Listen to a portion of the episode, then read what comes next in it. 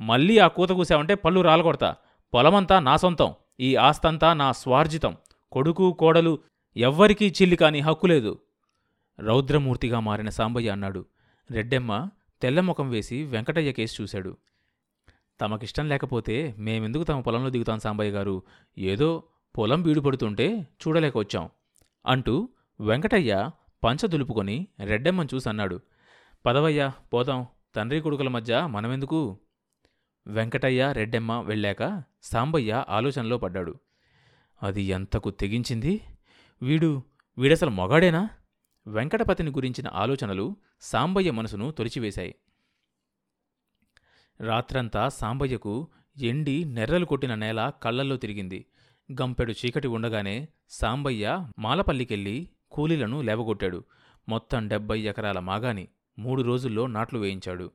రేగడి భూమిలో నుంచి వరద నీటి మీదుగా లేచి నిలబడ్డానికి ప్రయత్నిస్తున్న ముదురాకు పచ్చవరిచేనును కనుచూపు మేరగా ఉన్న పొలం గట్ల మీద నిలబడి చూసుకున్నాక కాని సాంబయ్య గుండెల్లోని ఆవేదన చల్లారలేదు. కలుపు తీసే రోజుల్లో వెంకటపతి కనకయ్య పంపిన ఒక వ్యక్తిని వెంటబెట్టుకుని వచ్చాడు. కనకయ్య కొడుకు బావమర్దికి తగు సలహాలిచ్చి వెంకటపతితో పంపించాడు. సాంబయ్య ఆ వచ్చిన వ్యక్తి ఎవరా? అన్నట్లు పరిశీలించి చూశాడు. గాంధీ చౌక్లో లక్ష్మీకాంత్ ఎంపోరియం ఉంది చూడండి అది మాదే. అన్నాడు సుబ్బారావు.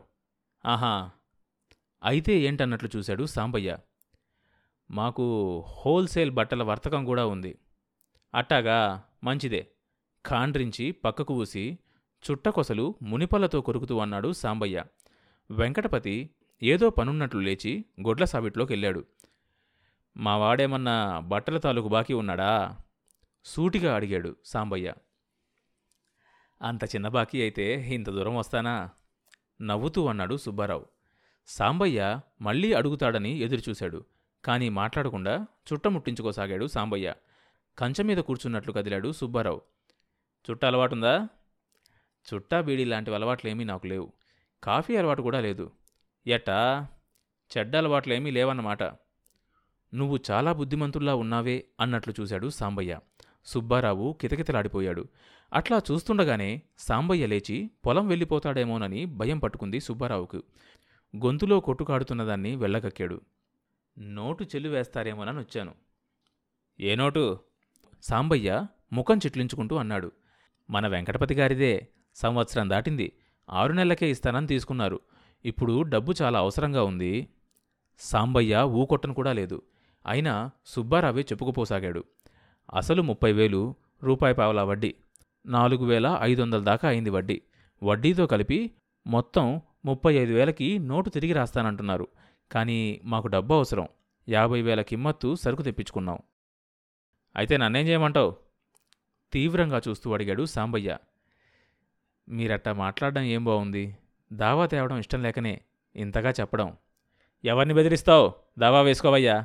సినిమా హాలు కట్టడం కోసమేగా అప్పు తెచ్చాడు. దావా వేసి ఆ స్థలం వేలం వేయించి మీకు రావాల్సింది రాబట్టుకోండి. ఆ స్థలం వెంకటపతి భార్యది. మా డబ్బెట్లా వసూలవుతుంది? మొగుణ్ణి జైలుగా పంపుతుందో స్థలం అమ్మి బాకీనే తీరుస్తుందో ఆవిన్నే అడగండి. మధ్య నా దగ్గరికి ఎందుకు వస్తారు? వెంకటపతి గారి ఆస్తిపాస్తులు ఇక్కడున్నాయి. అందుకని. వాడిదేం లేదు ఇక్కడ. అంతా నా స్వార్జితం. నాకు మా తండ్రి ఇచ్చింది పిత్రార్జితం రెండెకరాలే వచ్చింది. మిగతాదంతా నా కష్టార్జితం. భాగం పంచుకుంటే వాడికొచ్చేది తాత ఆస్తిలో సగమే ఎకరం పొలం.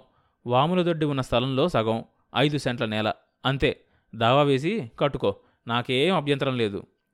అయితే మీ కన్న కొడుకుని జైలుకు పంపుతారా? ఒకళ్ళు పంపేదేంటి? పోయే రోజు వస్తే వాడే పోతాడు.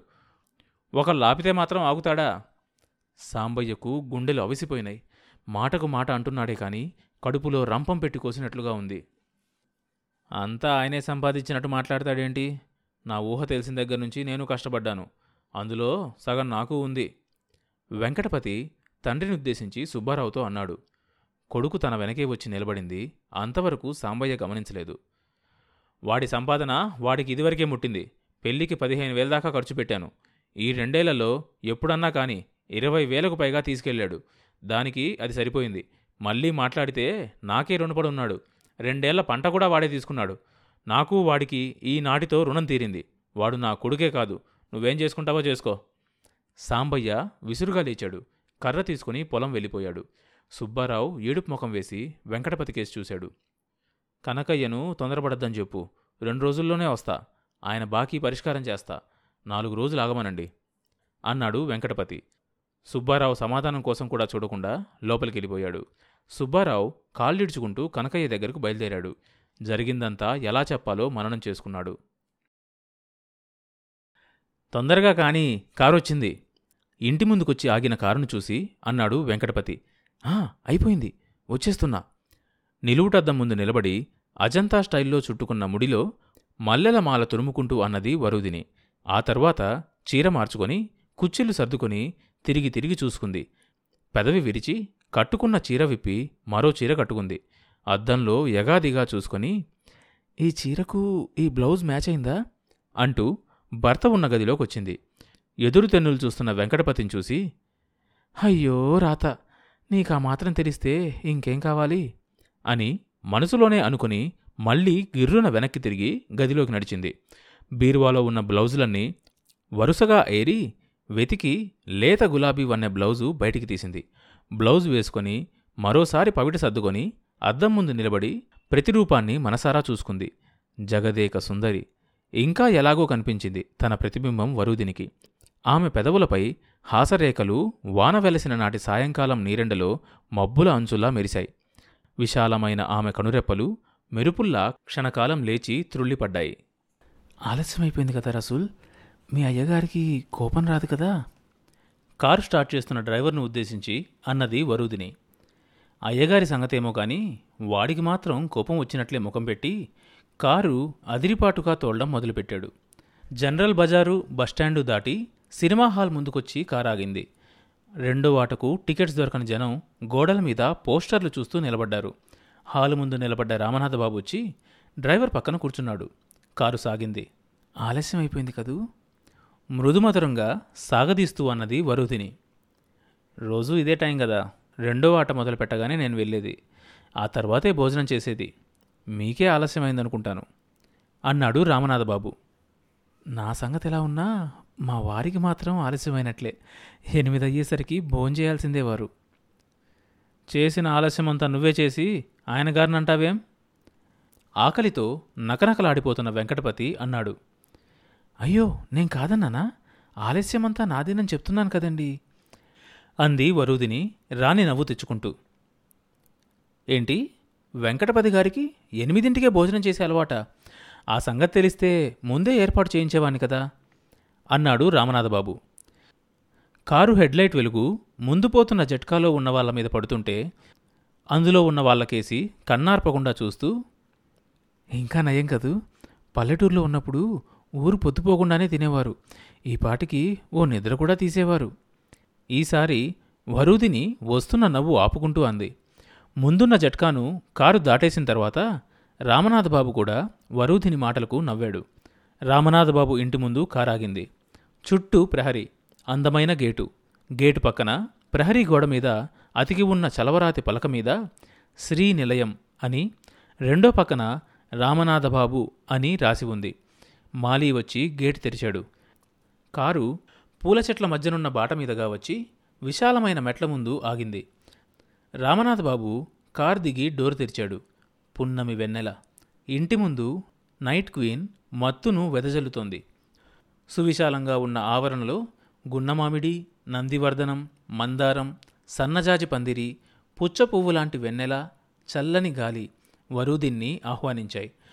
వెంకటపతికి వరికంకులు పాలు పోసుకునే తరుణంలో పొలాన గనెన్నరికి చేనుకు నీళ్ళు పెట్టే నాటి రాత్రి అనుభవాలు గుర్తొచ్చాయి.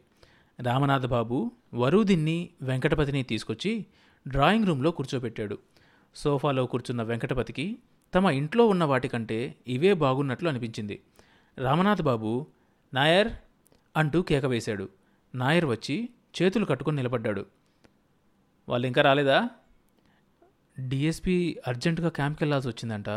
వాళ్ళ కానిస్టేబుల్ వచ్చి చెప్పెళ్ళాడు. ఏం? అంత కొంపలంటుకుపోయా కేసా? భోజనం చేసి వెళ్ళుండొచ్చు కదా. రామనాథ్ బాబు చిరాగ్గా అన్నాడు. ఎస్పీ గారు వచ్చారట. ఇద్దరూ కలిసి వెంటనే వెళ్ళాల్సి వచ్చిందంట. నాయర్ నీళ్ళు నములుతున్నట్లుగా అన్నాడు. ఓహో హోమ్ మినిస్టర్ మన జిల్లాలో టూర్ చేస్తున్నాడు కదూ? నొసలు విరిచి సాలోచనగా అన్నాడు రామనాథబాబు వరుదిని కళ్ళు మెరిశాయి. వెంకటపతి బుర్రగోక్కుంటూ చూశాడు. మంత్రిగారు మన జిల్లాలోనే మకం వేశారంటే మన డిఎస్పీ గారంటే మంత్రి గారికి చాలా ఇష్టం. ఆయనే ప్రమోషన్ కూడా ఇప్పించారు. సర్కిల్ ఇన్స్పెక్టర్ నుంచి ప్రమోషన్ ఇచ్చి కూడా మన ఏరియాలోనే ఉంచారంటే మంత్రి గారు కావాలని పట్టుబట్టి చేయించారు. అందుకు నేనే కారణం అనుకోండి మంత్రి గారు మీకు చుట్టమా? అమాయకంగా అడిగాడు వెంకటపతి. చుట్టం కంటే ఎక్కువే అని తనలో తనే నవ్వుకున్నాడు రామనాథబాబు. మీకు ఆయన బాగా స్నేహితుడన్నమాట. మాట మాత్రమన్నా చెప్పలేదేంటండి? అన్నది వరుదిని రాగం తీస్తూ. అసలు ఆయన మంత్రి కావడానికి కారణం ఎవరంటారు? ముసిముసి నవ్వులు నవ్వుతూ ముఖమంతా ఓ పెద్ద ప్రశ్నార్థకంగా పెట్టాడు రామనాథబాబు. వరుదినికి ఆశ్చర్యంతో పాటు ఆనందం గర్వం కూడా కలిగాయి. వెంకటపతి అయోమయంలో పడిపోయాడు. అంత పెద్ద మంత్రి పదవిని సినిమా హాల్ రామనాథబాబు ఎలా ఇప్పించగలిగాడా అనే సందేహం పట్టుకుంది వెంకటపతికి. తర్వాత భాగం వచ్చే ఎపిసోడ్లో వినొచ్చు. ఈ షో అన్ని మేజర్ పాడ్కాస్ట్ ప్లాట్ఫామ్స్లో వినొచ్చు. కొత్త ఎపిసోడ్ రిలీజ్ అయినప్పుడు మీకు తెలియడం కోసం సబ్స్క్రైబ్ చేసుకొని నోటిఫికేషన్ టర్న్ ఆన్ చేసుకోండి.